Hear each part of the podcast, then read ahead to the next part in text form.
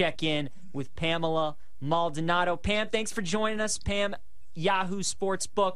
RBC Heritage Classic this week. And Pam, for all the people who thought, you know what, the Masters is over, maybe it's going to be a down week in golf, that is not the case. We have an elevated event this week. Pretty much mm-hmm. everybody's playing for the most part, except for Rory. Was it hard handicapping the tournament this week just because this is by far the strongest field that this tournament has ever seen? I don't. I'm not looking at this as it's more difficult because there's no weather. last week at the Masters was really difficult yeah. because not only did you have to handicap who's going to fit, what skill set is going to match Augusta, and who has the course history, but you had to handicap four separate days of four types of weather: wind, rain. It was ugly. There was rain delays. All of that came into play, and I was like, man, I'm so glad the Masters is over. That's a good point. Uh, real quickly back to the Masters because Brooks was playing great on Sunday, right? And it led to this conversation of PGA versus LIV. Do you think that's still as big of a deal as people are trying to make it, or the golfers all kind of past that? LIV versus PGA, clearly there's no difference. these people, these players can just obviously show up to a major and do well. And it wasn't even just Brooks Koepka. I mean, look at Patrick Reed. He was doing well. Cam Smith was in the mix. Like, all of these players were at some point contending in the four day period, playing as if they had never left. And it's like, okay, three days of golf maybe seems to be working. And I mean, I'll be honest, like I myself have not watched the LIV tour, but maybe I should start. And considering them for action because yeah, they they came into this as if they never left. So there's no debate. It's for me, it is still always PGA Tour, of course. But if obviously they can still come into a PGA event and contend. So, Pam, give us the breakdown this week of the course layout at the RBC Heritage. It's such a great golf course because nowadays I feel like the shorter hitters kind of get left out at a lot of these golf tournaments. But this week, a lot of the shorter hitters feel like they have a really good chance. Matt Kuchar always plays well here. Webb Simpson's always mm-hmm. good here. JT Poston. So, what's the course layout looking like this week? Complete opposite of Augusta. It's very two very different layouts. You had a really really long course at Augusta, 7600 yards. You have RBC Heritage Harbortown Town Harbour Town Golf Links. It's a par 71, just over 7100 yards. So a lot on the shorter end, but it's also different with the greens. They're much smaller. They're the second smallest on tour. They're surrounded by water. They're surrounded by bunkers, so they're very difficult to hit. So yes, the smaller the, the players who have the shorter irons, the short to mid range irons are the ones that you're targeting, which is why you see players like Kuchar and Webb Simpson do well. There's trees everywhere. It's a less than driver course, so leave your driver in the bag. It's positional golf, so that means there's a lot of players, good iron players, good short to mid range players that can contend here. Um, but it is very different from Augusta, and like I said, weather's not really a factor, so it should be a very good tournament. There's a lot of big names in the field, as mentioned. Rory's not there he needs the break. And honestly, we all need a break from betting Rory as well. So I'm happy to see him taking a break. When, when you use the term positional golf, who is the golfer in this field that you feel like most embodies that and you feel like that benefits uh, as we head into There's the a lot of there's a lot of players this week, but I'm going to be sticking my guns with Jordan Spieth as the one player that has a chance to win here, more so than most. Um, he shot a six under on round four at the Masters. That was, and he ranked first in birdie opportunities, first in birdies made at the Masters, and he's consistently solid. If you look at Spieth, he's he doesn't have like the stat profile where he's like screaming off the page of the just like lush green off the tee or on the green whatever it is but he is playing so well so consistent. A win is definitely on the way. He's played two, 10 tournaments this year. He has six top 20 finishes and his strength exactly fits the mold for this course. He's a top 30 short to iron player. He's first around the green I wish he didn't win this tournament last year. That's my only downfall of betting Spieth again. But I mean, in six trips here, he has four top 12 finishes. So he can definitely is a player that has the ability to go back to back. I wouldn't be surprised if he did. Um, so Spieth is one of those other players. Um, but I also love Cam Young. Like, let's give some love to him. You're getting plus 120. Guy. Yeah, I love it. You're getting plus 120 for a top 20 finish. Like that alone is like mega value and you're getting 22 to 1 for an outright win. He is playing some like solid golf right now. And I personally like to take Cam Young when you're on a long course like at Augusta where it's 7500, you need to bomb it off the tee. He's a long hitter just right behind Rory. It's Rory and then Cam Young. But he's also shown that he can do well on these shorter courses. Um, not only did he finish T3 here last year, but he took a T2 in the Wells Fargo Championship. He finished second in the match play. Those are all shorter than most courses. So he can, he's just a really good ball striker, and that's going to do well here on this course. You're getting plus money for a top 20 option on one of the best ball strikers on tour right now. I absolutely love Cam Young and both Jordan Spieth.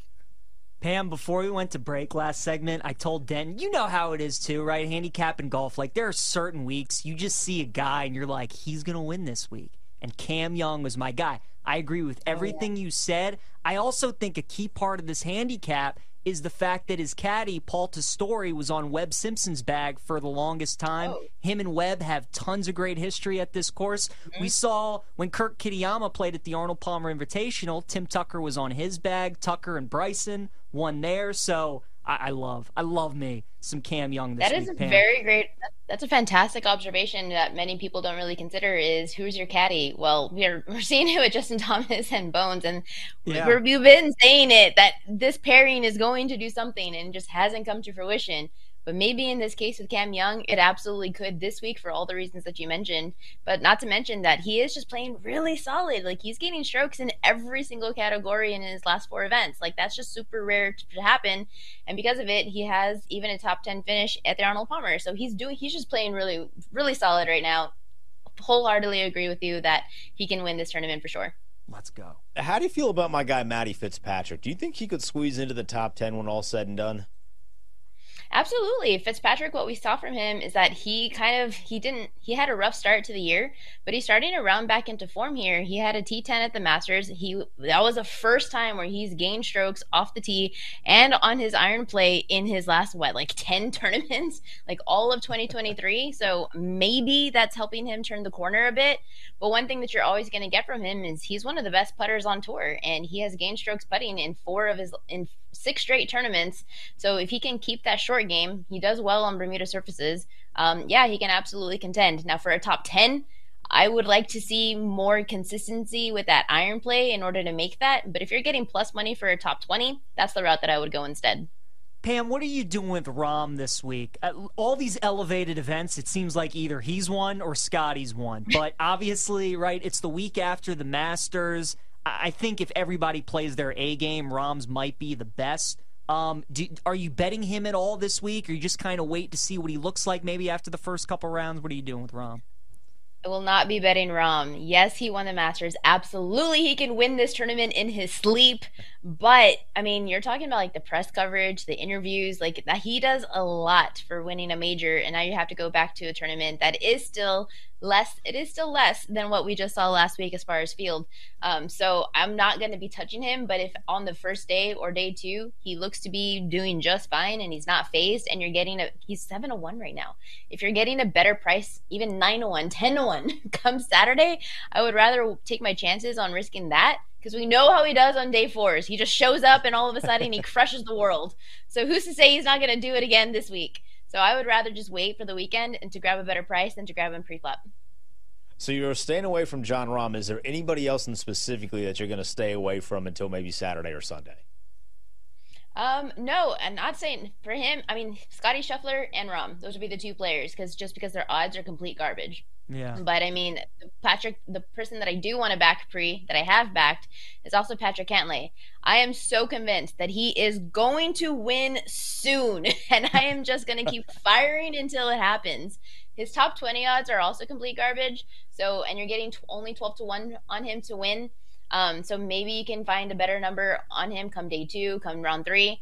Um, but I mean, he is he he's gonna win. He's just one of those guys right now. He's the second best ball striker, only behind Scotty Scheffler, who's already won twice this year. And statistically, they're kind of the same player. the only difference is that Cantlay is struggling with his putter, and the flat stick is the most volatile part of a golfer's game, and more so, it can be mental than anything. So, I mean, I think he just really has an opportunity here where if he can just be neutral, gain even like a half stroke, like he's gonna win a tournament. It's gonna happen. He's 11. He's gained 11 and 10 strokes from tee to green in his last two tournaments, and lost with only his putter that is the type of player that I want to back in a PGA event. So Patrick Cantlay for me, maybe wait to see if you can get a better number on the weekend.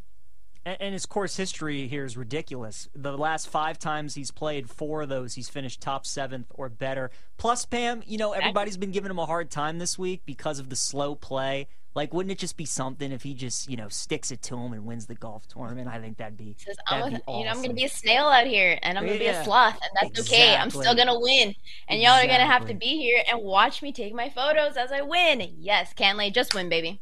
That's exactly right. I want to get your thoughts on Morikawa because obviously this golf course, like you said, it's about ball striking, iron play. He's probably the best in the business. It really comes down to whether or not he makes his putts. Is Morikawa a guy that you would back this week? Collin Morikawa, Viktor Hovland. Those are two players that I just cannot get right. It's like betting the Indianapolis Colts. When I'm on them, they do terrible. When I'm against them, they just like crush. And those are Hovland and Morikawa are exactly that for me on the PGA. Like every time I want to back them and I don't, look at the how well they did in the in the Masters last week at T10. He was neither of them were on my radar because of their short game. Because they have so much volatility in their short game, that's the reason why I stay away because it literally can be 10 tournaments of losing strokes with their putter and then boom they're just like knocking everything in come one and it's trying to figure out the one and I just don't have the mental capacity to do that. Pam, probably one of the top players are going to win it this week, but if there is a Kurt Kitayama in this field, like if there's a long shot that maybe you like, is there anybody that, that you would target, maybe like 50 to 1 or better? Oh, okay. Um, let's see. What's Ben Martin's price? He's a, he was interesting. He made it on my long list. Okay. Um, but I didn't end up betting him outright. Um, but maybe now I will because he's just really interesting as of late. He is also like really solid with his with his ball striking as of late. He had a T5 at the Honda, he had a T8 at Corales Punta he had a T10 at the Valero, and we he didn't play the Masters, but I mean he has a really good ball striking ability. He has the ability around the green. He's kind of a volatile, and he's kind of up and down with the putter, but he's gaining strokes almost every tournament that he plays from tee to green. He's just playing some really solid right now. The reason why I stayed off of him was because of his course history. He did have a T3, but that was way back in 2014, and he hasn't really done much since here RBC Heritage. But like I said, may, these players who are rounding into form now, maybe he could be peaking at the right time. And here, he's definitely one of the long, one of the longer shots on the board. That's for sure. Yeah, 150 to 1. Like that. There. Like that. Pam, we appreciate you joining us. Pam Maldonado from Yahoo Sportsbook. If Cam Young wins this week, I'm going to start calling you Cam Maldonado. All right? Does that And work? Maldonado, let's go. Cam Maldonado. I'm all in. He wins it. Love it. Thanks, Pam.